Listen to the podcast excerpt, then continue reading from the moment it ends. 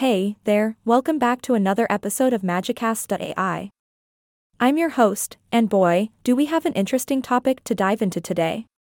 Today, we're talking all about teenagers and their love hate relationship with perfectionism. So sit back, relax, and get ready for some perfectionism piercing insights. You know, perfectionism in teenagers is kind of like that shiny apple in the cafeteria. At first glance, it looks so appealing. That's why perfectionism in children and teens is commonly assumed to be a positive. But guess what? Perfectionism can be a sneaky little monster, creating paralysis and a whole bunch of mental and physical health effects. Yikes. It turns out that many high achieving perfectionists are actually masking inner struggles. I mean, even some top athletes have recently disclosed their battles with perfectionism.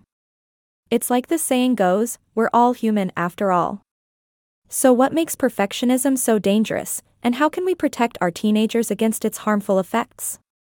Researchers have determined that there's a genetic component to perfectionism. So, if your parents were perfectionists, well, sorry to break it to you, but you might have inherited a perfectionistic gene. But don't worry, it's not all doom and gloom. A teen with a more balanced drive for excellence can actually find satisfaction in the effort they put in, regardless of the outcome. It's all about embracing the lessons learned from mistakes, my friends. Now, here's where healthy striving and problematic perfectionism take a fork in the road. When anything short of perfection is perceived as a failure, that's when things can go haywire. Trust me, having a rigidly critical mindset and a negative view of mistakes is like ordering a pizza with no toppings. It's just not right, folks. So, what types of perfectionism are we dealing with here? We've got self oriented perfectionism, where a teenager tries to meet those unrealistically high standards they've set for themselves. Ah, existential crisis in the making.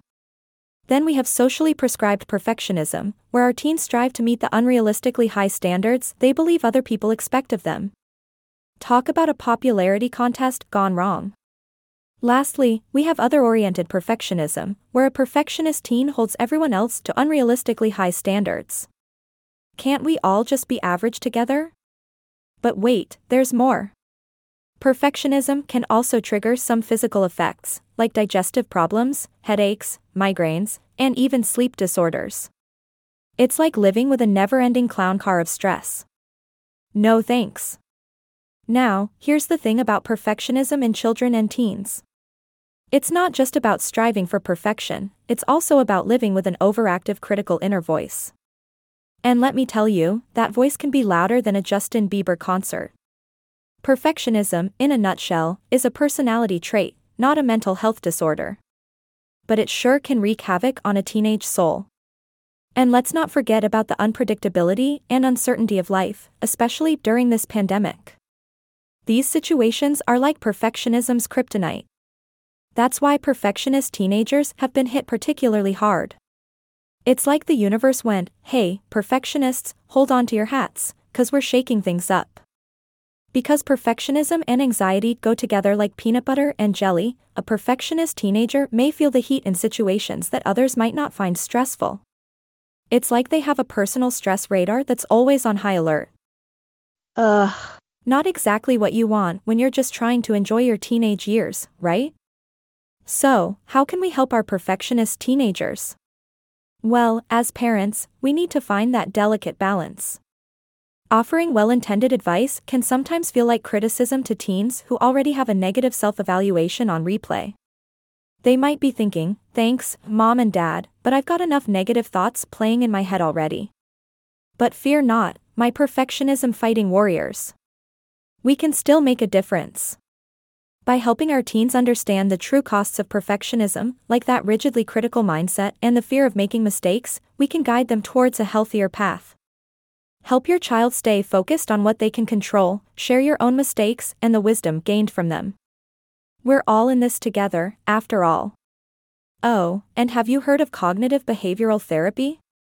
It's like magic for perfectionism. CBT helps address those distorted thoughts that feed the monster of perfectionism in children. It's like reprogramming the mind, but without the need for an IT guy. Sorry, Steve.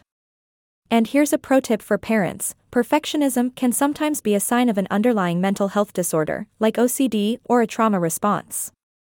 So, if you're not sure where your child's perfectionism is coming from, it's worth seeking professional help. Hey, better safe than sorry, right? At the end of the day, let's remember that perfectionism shouldn't dictate our self worth or our happiness. We need to encourage our teens to explore their passions and strengths, because those are the real magic ingredients that will help them shine. So, if perfectionism is wreaking havoc on your child's mental health, don't hesitate to reach out. Your child's well being is worth it. That's it, folks. We've reached the end of another mind expanding episode of Magicast.ai. I hope you've enjoyed our dive into teenage perfectionism. Remember, perfectionism is just a part of the journey, not the destination. And as always, stay curious, stay magical, and until next time, this is your host signing off. Bye. Bye.